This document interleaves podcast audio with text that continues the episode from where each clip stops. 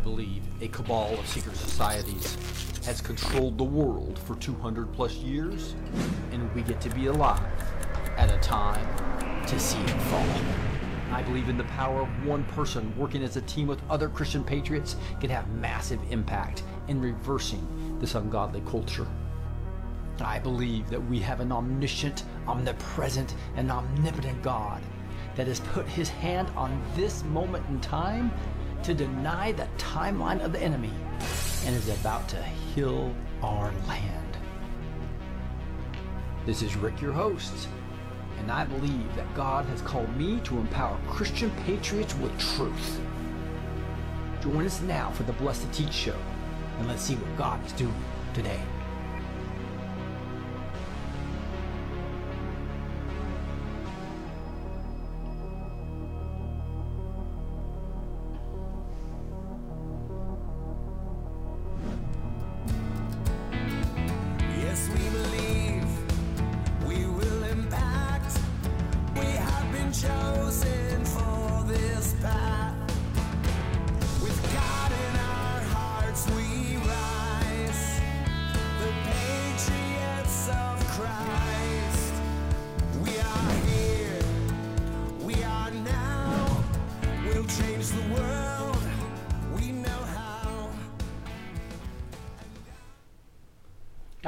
Here we are on Friday, February 24th. Welcome to Word and Worship. We're going to be talking about Samaria's Savior, which is of course, of course Jesus Lord, Jesus Christ our Lord.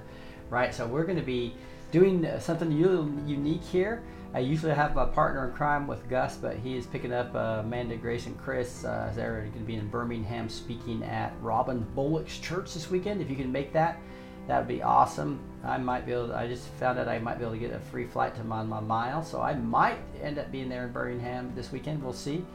Uh, but again, that'll be the Sunday service for Robin Bullock that Amanda's going to be at. But we're going to be digging into God's Word, Samaria's Savior, and really doing worship as well as we're doing it. So, so that's I think the important part is we're in God's Word to be able to worship Him as well.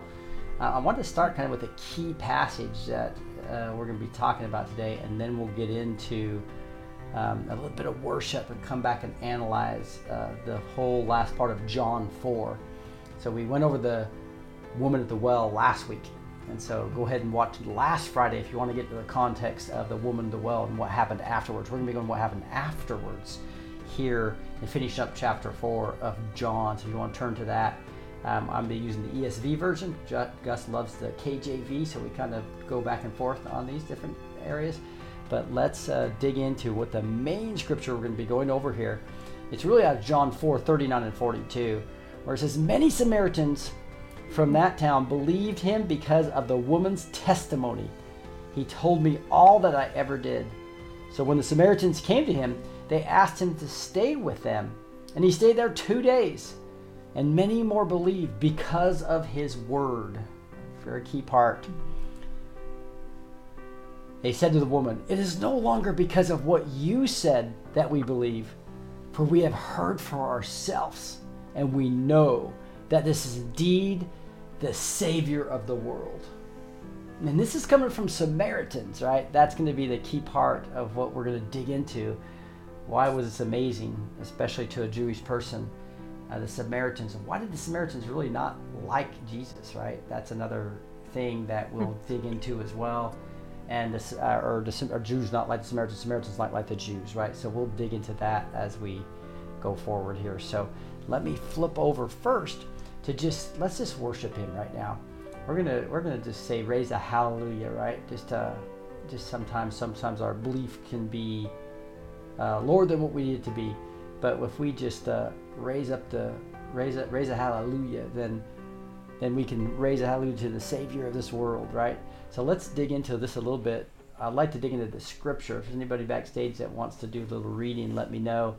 But there's a the, the main thing of this song is raising hallelujah. What's the word hallelujah mean? Some people don't know, right? Hallelujah. The first part of that is a joyous praise in song, and Jah refers to Yahweh, which is God, right? So put together, we joyfully praise God in song. that is what we are going to do in love right here the next uh, hour plus, maybe hour and a half, as we get into His Word and worship Him. And Psalm 50, not, I'm sorry, Psalm 95 1 says, Oh, come, let us sing to the Lord. Let us make a joyful noise to the rock of our salvation. Another key verse, the second one here is in the presence of our enemies. All right, that's what Psalm 23 5, where it says, God, you prepare a table before me in the presence of my enemies. You anoint my head with oil, my cup overflows. What a beautiful picture that. Also talks about our weapon is a melody. He appointed those who were to sing to the Lord. So I got to put the wrong version up here. Uh, the appointed those who were to sing to the Lord and praise Him in holy attire as they went before him and the, went before the army. And when they began to sing and praise, the Lord set an ambush against the men who had come against Judah, so that they were routed. They all helped to destroy one another. So this is a real key. Look at this. This is in Chronicles where they put the the praise band in front of the army. Just think about that. In today's world, Let's think about a bunch of praise, a praise band, right in front of the army, and God fought the battle for them, so they didn't have to fight it, right?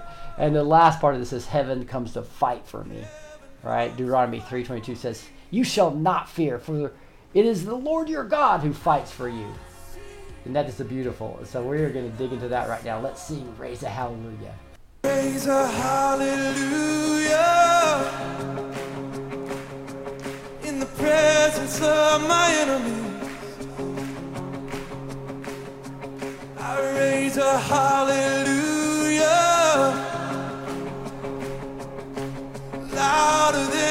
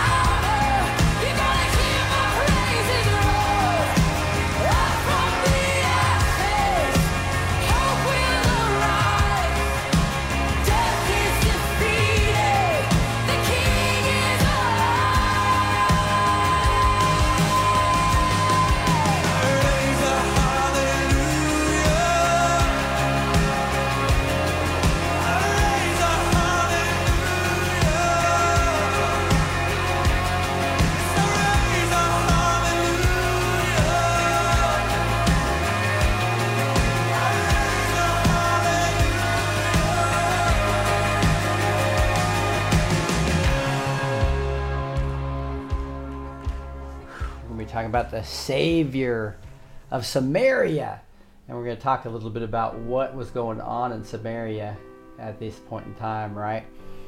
Um, at Jesus' time, maybe a little, even go back all the way to the 12 tribes of Israel during the conquest when they took over um, the evil people of the, that land, right? And get into really why is this a big deal that Jesus was talking to that Samaritan woman and really get into the, de- the details of um, the amazing revelation that the Samaritans had that Jesus was the Messiah. And the very fact that Jesus pretty much revealed himself first publicly to the Samaritans and to the Samaritan woman, right? That's kind of an amazing, amazing thing to think about. So let's dig into some of the scripture. And I'm going to go back all the way to where we left off the end of last week, where we talked about the woman at the well just an amazing thing. We showed some of the Chosen series there, right? And uh, now after um, she said, "Come see a man who told me all I ever did. Can this be the Christ?" They went out out of the town and were coming to him. So uh, meanwhile, the disciples were urging him, saying, "Rabbi, eat," because but but he said to them, "I have food to eat that you do not know about." So the disciples said to one another, Has anyone brought him something to eat? Isn't that kind of funny? So here, obviously, Jesus is talking about a spiritual matter. He uses the physical often to talk about a spiritual matter sometimes, right? And uh, we'll see in this case it's uh, very similar. So, by the way, Gus might try to come on on the mobile when he's driving Amanda home or um, when he gets to the hotel. So we'll we'll uh, let you know when he comes on as well. He's got deep insight to Scripture. It's always fun to teach with him. Um, but here, here he's talking about this food, um, it, and, and Jesus is going to expand on this a little bit as well. Now they're thinking about, oh my goodness, did somebody give something to eat? We, we were worried about them not having enough food.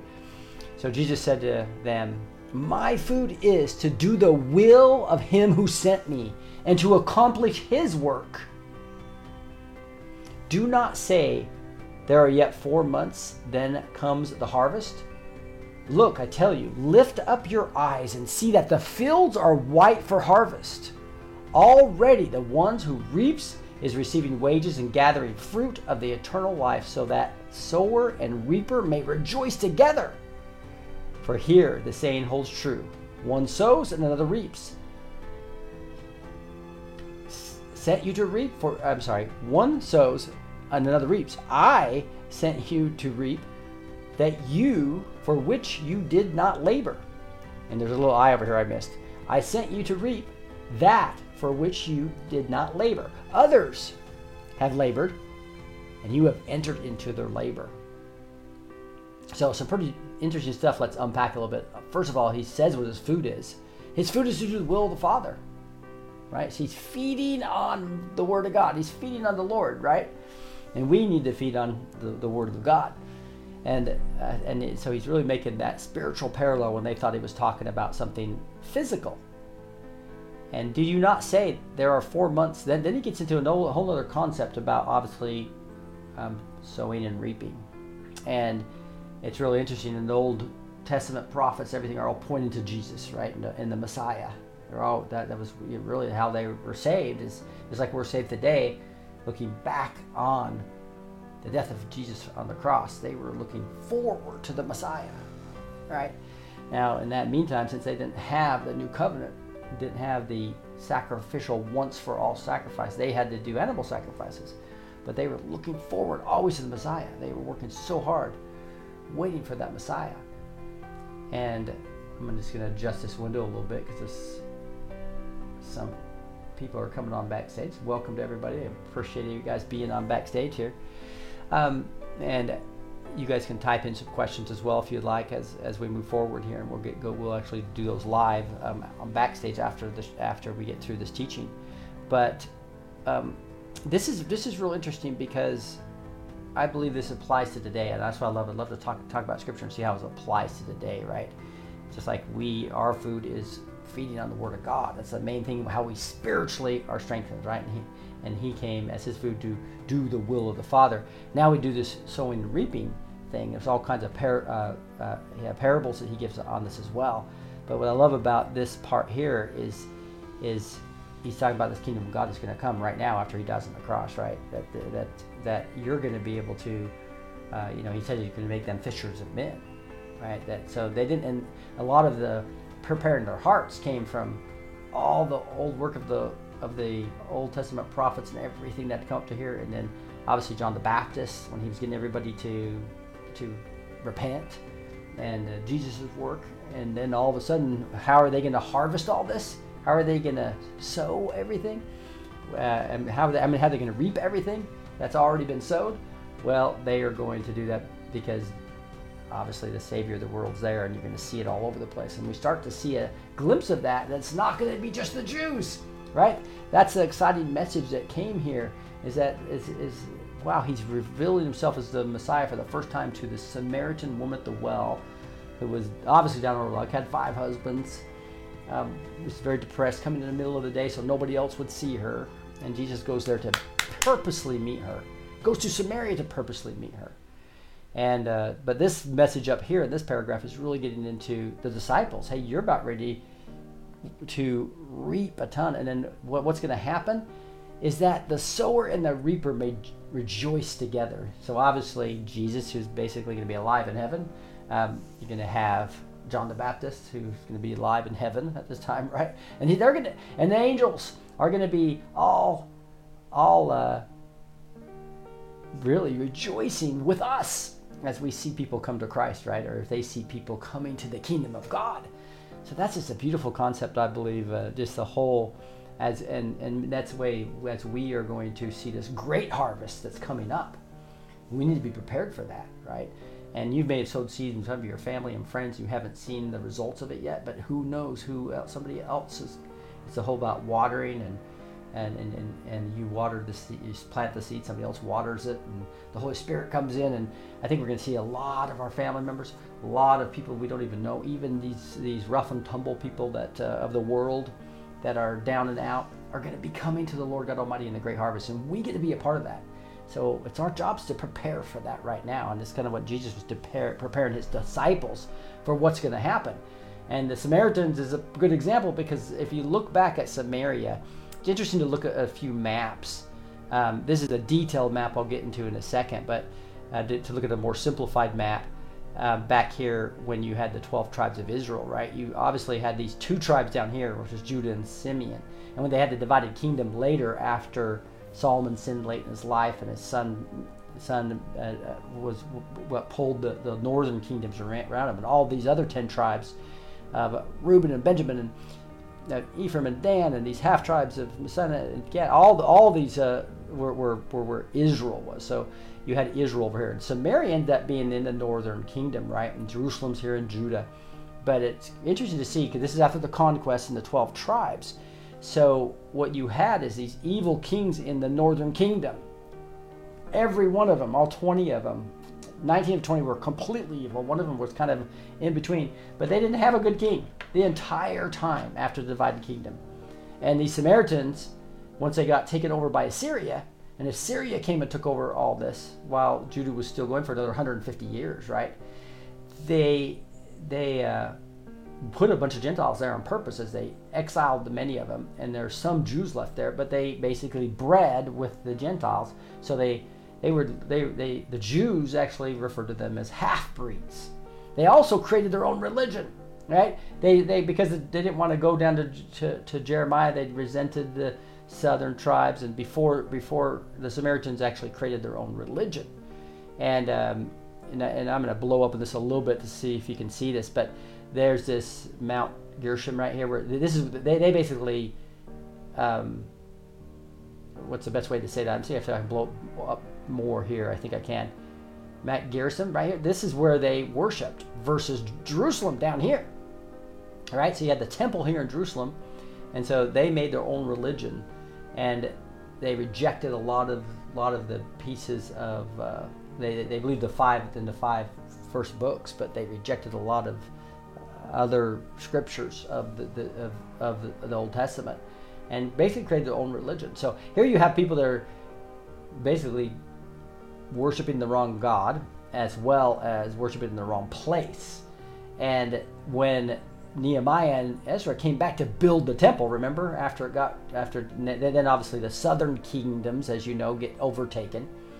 And going back to this map, right? Then then then Persia takes over this. The Babylonians do. Eventually, Cyrus comes back and takes it over. But before Nehemiah and and, and others come over to basically rebuild the temple in Jerusalem, right? So back to the detailed map. So here in Jerusalem, here's the more detailed. They're rebuilding the temple. Well, the Samaritans didn't want them to do that, right? So there was animosity between uh, well, Jews thinking these are half breeds, people who had corrupting the truth, true religion, and the Samaritans being offended by them, and they just hated each other with a passion, right? In fact, in fact, almost to the point where, um, if you look at this, uh, there's another map I have here that I wanted to grab. See if I have that. Here it is.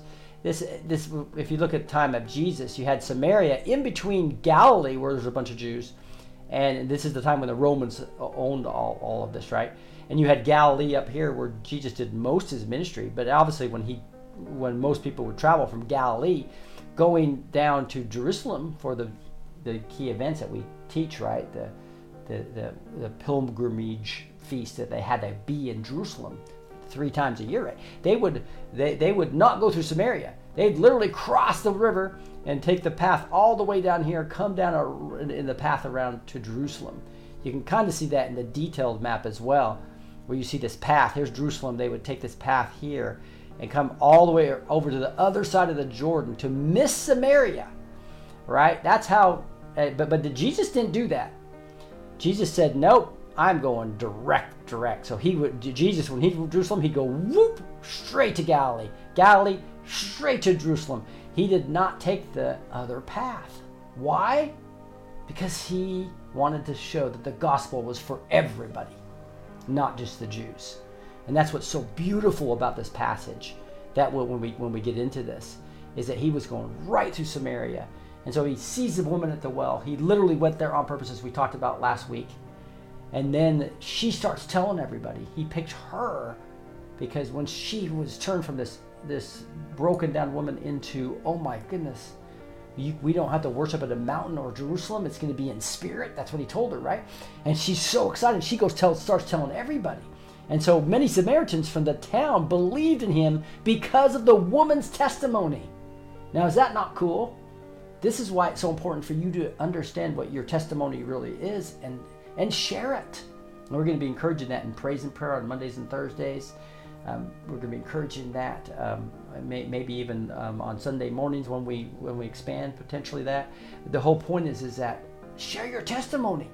People like to listen to stories. Uh, so uh, preaching is another thing, right? you should do this. You should do that. Here, you should do this. Is is is a tough message for most humans to especially somebody you love, right? Or somebody that you're really close to. But if you just share your testimony, the stories, people love to hear those stories. So she tells her story that happened to her. And what happens?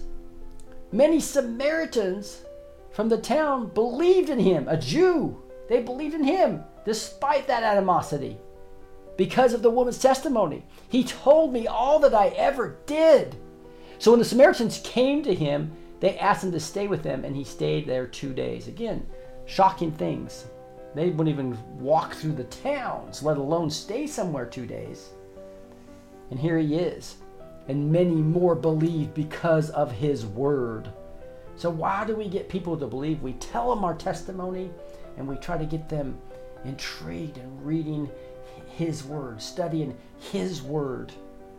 They said to the woman, it's no longer because of what you said that we believe, for we have heard for ourselves, and we know that this is indeed the Savior of the world. Wow. Is that not cool? That the Samaritans who hated the Jews are listening to a Jew and realizing that this man's bringing reconciliation and you're not going to be, they don't have to fight about are we going to worship in Jerusalem or are we going to worship in this mountain in Samaria. No, you're going to worship in spirit. And he starts talking in his word and they believe it. And right now we're just going to sing Mighty to Save because he saves everybody.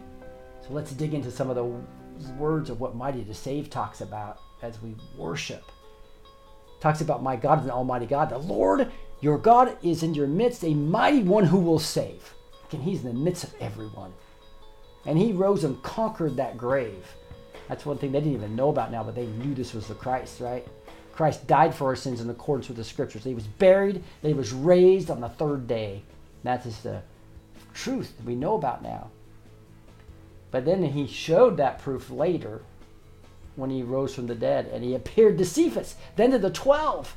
Then he appeared to more than 500 brothers at the time, most of whom are still alive when Paul was writing this. So it says, shine your light on, let the whole world see. This is part of what Jesus is teaching us, I believe. This is what Jesus was teaching everyone, is that we need to shine our light. Don't put it under a table, as you'll see in other scriptures, right? He's mighty to save, so let's put it out. You are the light of the world. A city set on a hill cannot be hidden. Let your light shine before others. Let's just celebrate this awesome God who is mighty to save. Everyone needs compassion, a love that's never failing. But let mercy fall on me. Where everyone needs forgiveness, the kindness of a Savior,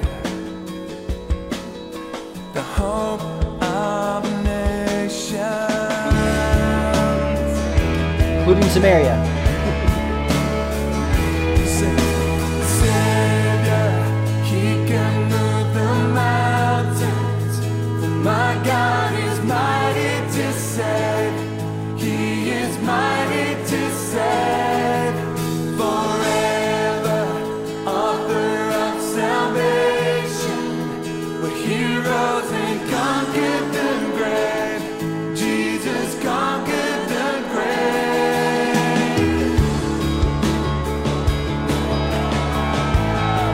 Your God is in your midst, a mighty one who will save. Zephaniah 3 7.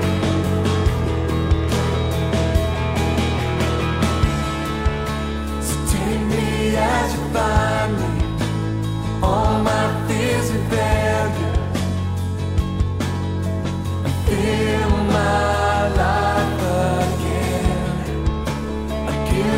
life to Father, everything I believe in, now I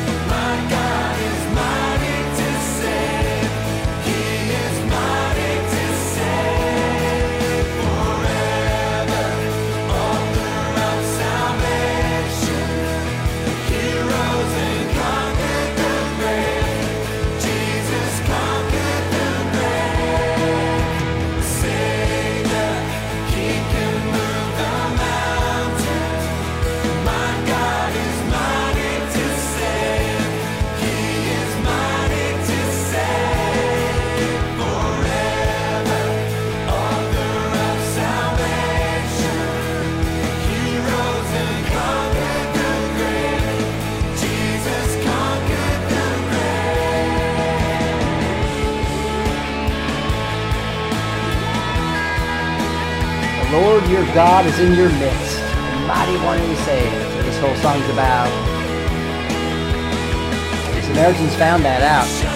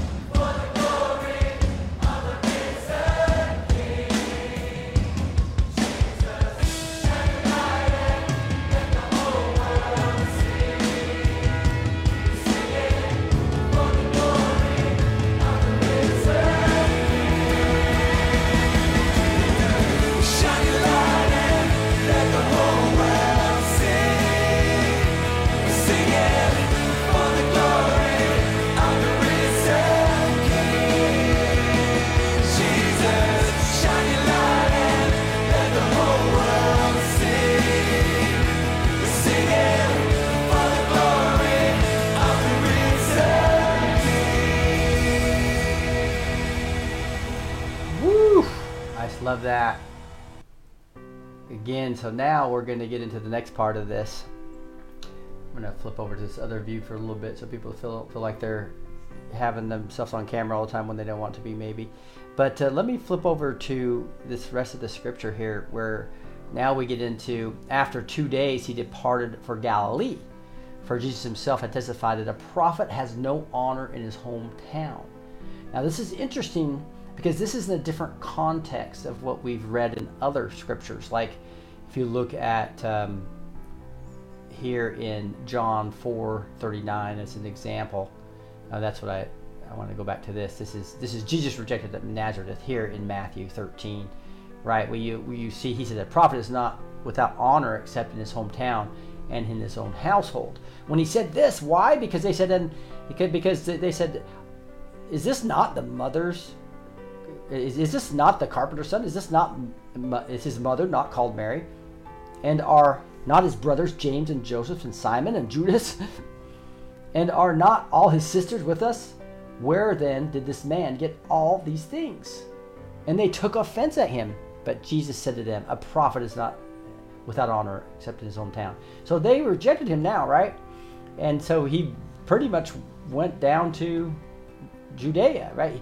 So if uh, looking back at the map, he, he went right back down to Jerusalem and he was doing miracles down here, right? And so he came, but now he's coming back up here. So this is a little bit different context, which is really interesting to me. That after two days he departed for Galilee. So we're, and that's where Nazareth is, by the way. If you if you go look at the more detailed map I was showing you, you know Nazareth's right here, right? It's in Galilee.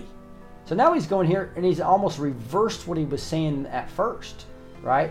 He's basically saying, for Jesus himself has testified that a prophet has no honor in his hometown, but he's going back to his home area. And so he so when he came to Galilee, the Galileans welcomed him. So now they welcomed him. The ones that they were rejecting him before, right? Pushing him out. Now he's basically become famous, right? Because he's healing people and all this. And so why why are they welcoming him now? Having seen all he had done in Jerusalem at the feast, for they too had gone to the feast. So isn't that interesting? So the, a lot of these people who rejected him because they knew him, because the prophet's not known in his hometown. Now they saw what was going on at the feast when he was down there in Jerusalem, and the amazing things were happening. And then when we went back home, they now welcome him. So huge change. And people catch that in the Gospels. That's a really big change. There's another thing here about Jesus healing the, the an official son that we'll, that we'll wrap up this uh, teaching with. And, uh, and, and it says, So he came again to Cana in Galilee, where he had made the water want to wine. That was his first miracle, right? And at Capernaum, there was an official whose son was ill. So now, again, going back to the maps, I think it's always fun to just kind of see where all this stuff is happening, right? So you see Cana's right here. It's north of Nazareth. This is where he was born. Then you get north of Nazareth, and then he went over here all the way to where the sea. This is where he called a lot of disciples because it's right on the Sea of Galilee. I'm to see if I have a map that blows up bigger. You obviously have the Sea of Galilee right here, right? And here's Caper, Capernaum right here on the sea, right? Right there. See, Cana's over here, Nazareth's right here. So, uh, so again, he we know he came home and was welcomed by the Galileans, right? Which was a big change when he got rejected at Nazareth. And he went to Cana, where he did the miracle, and now he's all the way to Capernaum. So that's where the story is right now. So if you think about this whole story, he's in Jerusalem at the feast doing these miracles. And he comes right through Samaria versus where everybody else goes to, to stay away from Samaria. Sees a woman at the well. By the way, Jacob's well is on that more detailed map right here, right, right there. Jacob's well. The words you can have have better that, that right right by Sychar. So this is probably the path he took right here. He was at Jacob went to Jacob's well before coming through here and coming and you can see that goes right through Nazareth. So if he was taking the direct path versus this indirect path that most of them took, he would have gone right back to his home of Nazareth. And they're welcoming him now. And then to Cana, and then over all the way to Capernaum. So that's where the story is talking about right now. So he can't again came. So so here here he is, and at Caper, Capernaum, there was an official whose son was ill. When this man heard that Jesus had come from Judea to Galilee, he went to him and asked him to come down and heal his son, for he was at the point of death. Now, this is interesting because it says uh, the, uh, most people think this is one of the centurions, right? It's not the centurion who went and, in different parts of Scripture you see to help pray for his servant. This is actually his son. So, if anybody of you who's watching The Chosen, um, this is probably who they're setting up Gaius to be, right? So you see Gaius right here in this picture with the son, right? Um, that is the sick son. It says theory confirmed here. So pretty sure that that that son is going to be who we're talking about right here. Now that didn't happen in this season, season three. So I think in season four we're going to see this story we're talking about right now happen on the chosen, where Gaius' son, at the point of death, in is is is gonna is gonna come to the Lord, which is going to be a real exciting thing, obviously, to see that in theater style. But um, um, uh, it basically says there's an official. Um, and again, this is this is being a Jewish territory, so the official is Roman, and most likely a centurion. So Jesus said to him, "Unless you see signs and wonders, you will not believe." So I, I, it's interesting. People have different perspectives on this verse, but I think he's teaching multiple people, right? Because they, maybe they rejected him because they see the signs. We see uh, scriptures where the Jewish people need to see signs all the time to be able to believe, and he's thinking that maybe this. I, I'm guessing that he's thinking that this guy needed to see a sign, but then he shows his faith by not asking for a sign at all. The official said to him, "Sir, come down before my child dies." And so that just shows his faith right there, right? He didn't he didn't ask for a sign. He says, "Sir, come down before my child dies." Jesus said to him, "Go, your son will live." The man believed the word that Jesus spoke to him and went on his way. As he was going down, his servants met him and told him that his son was recovering. Really similar to the centurion with his servant, but this one's the son. So he asked them the hour when he began to get better, and they said to him, Yesterday at the seventh hour, the fever left him. The father knew that was the hour when Jesus had said to him, Your son will live. And he himself believed, and all his household. This was now the second sign that Jesus did when he had come from Judea to Galilee. So we knew they saw the miracle of the in Cana, the water turning to wine. But then they he then he did other miracles when he was down in Judea, down in Jerusalem at the feast, right? All the way down here in Jerusalem. Again, what I just love, I think the other map kind of shows us better when we just see the division between Samaria and how they walked around it, right? And and no, Jesus goes right through, and when he comes back, he's able to do miracles because the faith is increased because people saw him in Jerusalem. Again, there's a couple key messages here, guys, about our testimony.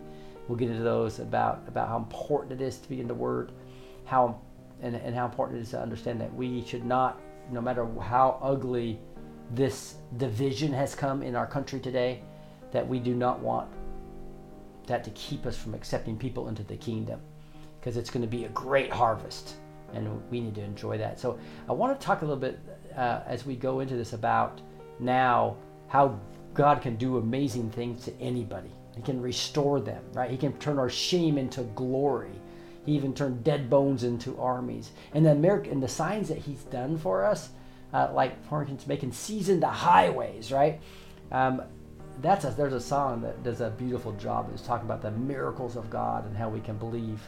So I'm going to flip back over to this view here, and we're going to worship now to Graves to Gardens. And Graves into Gardens talks about, Lord, there is nothing better than you. Isn't that not true? There's just nothing better than Jesus, right? Nothing better than the Lord God Almighty. And He's the only one that can do this stuff. And that's where Exodus 8:10 says that you may know that there is no one like the Lord our God. I count everything as a loss because of the surpassing worth of knowing Christ Jesus my Lord. That's Paul talking about in Philippians. And what does God do? He turns mourning, sadness, into dancing.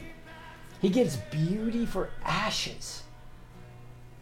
And then that's right out of Psalms 30. You have turned to me my mourning to dancing, and to give them beauty for ashes, the oil of joy for the mourning, the sadness. He turns sadness into joy.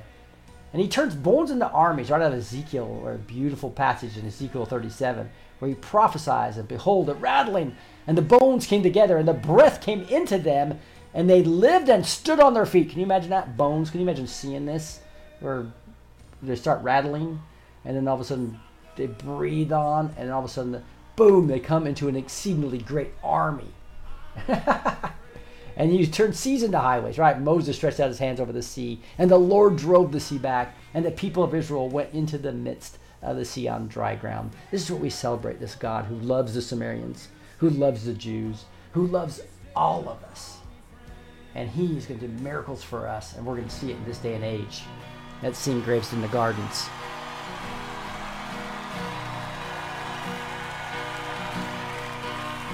I searched the world,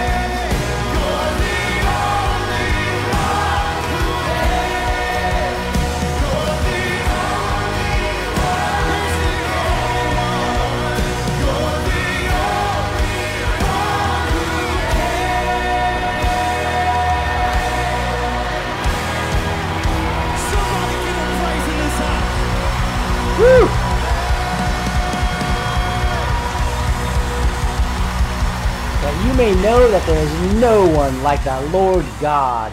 I count everything in loss because the surpassing worth of knowing Christ Jesus. Is that just not beautiful? I just love that. I wanted to uh, go back into this a little bit and just summarize some of this that we just learned today. So, again, I think God is telling us quit walking around and go right through Samaria. There's a lot of hurting people out there. I believe God's calling them. He's going to move on their hearts and they're going to come to the Lord. Like the prophet Robin Bullock was saying, they're going to be the pierced and the tattooed and the cowboys and people you may not like right now. Just like the Jews didn't like the Samaritans. But he went into Samaria because he loved the world. He loves people, no matter what they've been through, no matter what they've done in their past. And we need to do the same. We need to prepare for that. To go through Samaria.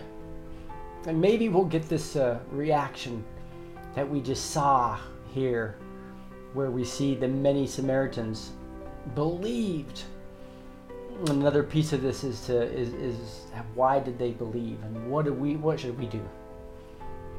They believed because of the woman's testimony. And i believe that many of you have awesome testimonies. And and that should be hidden right? And you may not have testimonies not of, of coming to christ that's just awesome but testimonies of what he's done in your life. So let's not hide those testimonies that we have. Our testimonies of how Christ did save us originally. Yes, that's very important to share. But share what God's doing in your life on a regular basis. And we're going to have the opportunity for you to do that as we go in praise and prayer. And we share every single Monday and Thursday for an hour and a half. Come with us and join us there. Another big part of this is just to understand that once we do share our testimony, once we get into His Word, says, then many more believe because of His Word. Many more believe because of His Word. That is uh, uh, obviously telling us exactly what all the prophets have been telling us for this day and age. Stay in the Word. Get close to Him right now, right? And where they and they spent time with Jesus. They spent time with Jesus because he was there for two days. So, what are we to do this time? We're right before the great harvest. We share our testimonies. We spend time with Jesus. We get into his word. And what's going to happen? What are we going to see? We're going to see people say, I no longer because of your believe because of your testimony, because I've experienced God for myself. I know that Jesus is the Savior of the world. That's what's going to happen, I believe, in a major way like never before in the history of the world. We get to be a part of the great harvest. So, this is not the time to hide. This is the time to be bold. This is the time to understand. But I did want to come back to those of you who might be watching this and going, I want to have that faith. Maybe you have not actually accepted Jesus as your Savior. And I want to give you an opportunity to do just that because this is a this is an important time, guys. God's coming. He's separating his children from those that don't know him. He loves everybody. He doesn't want anybody to perish. But it's up to you, not him. He's knocking at the door. You have an opportunity to come to him. But you have to accept the free gift. The good news is it doesn't matter what you've done. I mean, the Samaritans worshiped the wrong God, they worshiped the wrong way. Many of them were not even religious at all, they were rebellious all the way to the core. But when they heard the testimony of the truth, when they heard spent some time with Jesus, when they got into his word and heard his word, they knew he was the savior of the world. He's got to be your personal Savior. That's the free gift that's offered. It's a free gift of salvation. So if you want the free gift of salvation, you have to take the gift. When somebody gives you a gift, you have to open it, right? Now, there's nothing you do for that. And it doesn't matter what you've done in the past. That's really important. Many people get stuck on that. Don't get stuck on that. This is an open invitation to everybody. Everybody just needs to repent, understand that they are sinful. That's what Romans 3:20 clearly tells us. For all have sinned and fall short of the glory of God. All of us fall short. We all are not going to be in heaven unless we are perfect and lived all the laws, or we have accepted Jesus as our Savior. And since it's impossible to live all live all the laws, I have 613 laws in the Old Testament for your entire life. It's not going to happen, is it? So all I'm asking you is to make sure that you understand you are a sinner just like I am, just like everyone is. But we can be forgiven sinners and be walking with the authority of Christ in our lives and walking um, like that song we just sang. We, he can turn our shame into glory. So do that right now. Make sure you accept Jesus as your Savior with me by just saying the simple prayer. It's not that hard, guys. This is something that just needs to understand you are a sinner in your mind. Repent of those sins and then accept Jesus Christ in your heart. And it's got to be in your heart. Remember, it's not just knowing Jesus is the Savior of the world. It's coming out to Him, spending time with Him, and it's basically, it's in your heart, right? Remember, demons know who Jesus is in the head, right? So does Satan. But they, re- they rejected Him as their Savior. So you have to accept Him as your Savior in your heart, okay? So say this after me Heavenly Father, thank you for dying for my sins, sending Jesus to die for my sins. I know I'm sinful. I repent of that. And I know I need a Savior, and I know Jesus is that Savior of the world. Just like the Samaritans realized that. After hearing testimonies, after spending time with Jesus, and after hearing His words. So we've just read His word in the Bible. Lord, and I understand that. I've heard the testimony of many people. And I want to start spending more time with Jesus. So I just ask that he becomes my personal savior. And I believe in my heart that you raised him from the dead. And he's still living today. Thank you, Lord. Thank you for that. Work with me. Allow me to be part of this great harvest and love others into your kingdom. Send the Holy Spirit so I can live a better life. I love you, Lord, and I say these things in the name of Jesus. Amen. That's what this is all about. And for those of you who've already been walking, I'm not discouraging you to use this scripture to, to do what, what, what, what Jesus did. He was bold, walked right through Samaria. He did it to bring the lost people. So be bold in your faith. Give your testimony, not just your testimony how you're saved, but your testimony is what God's doing in your life. And spend time with Jesus.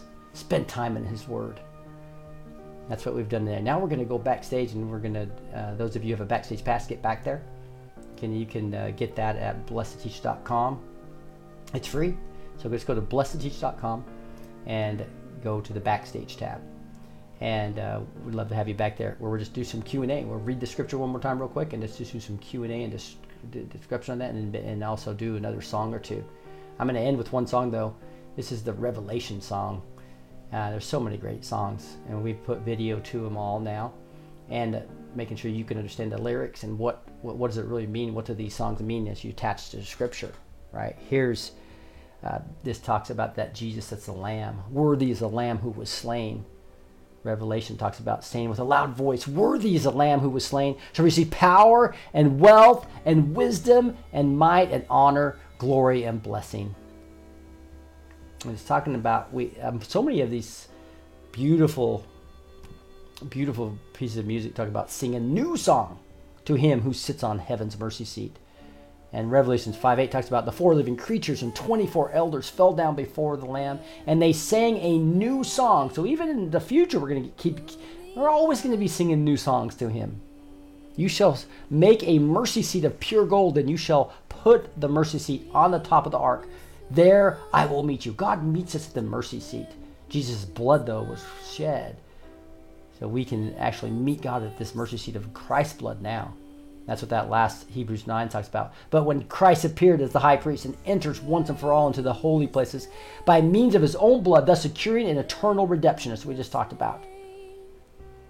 And who was who was and is and is to come. Revelation 1 8 says, I am the Alpha, the Omega, says the Lord God, who is and who was and is to come. He's the Alpha and the Omega. He's always existed. What a beautiful time to just sing to the Lord right now. It's called Revelation Song. And we're just going to worship Him right now, and then we're going to go backstage.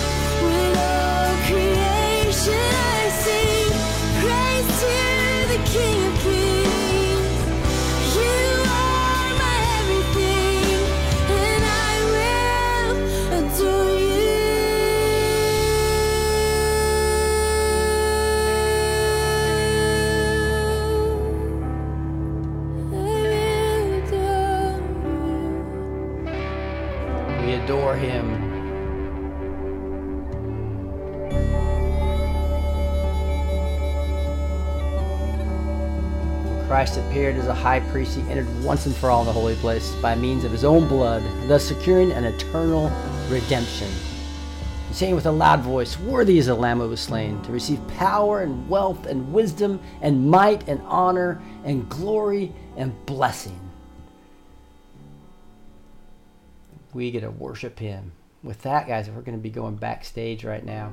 So join us. Again, this is a ministry all about you, all about people coming together as a remnant.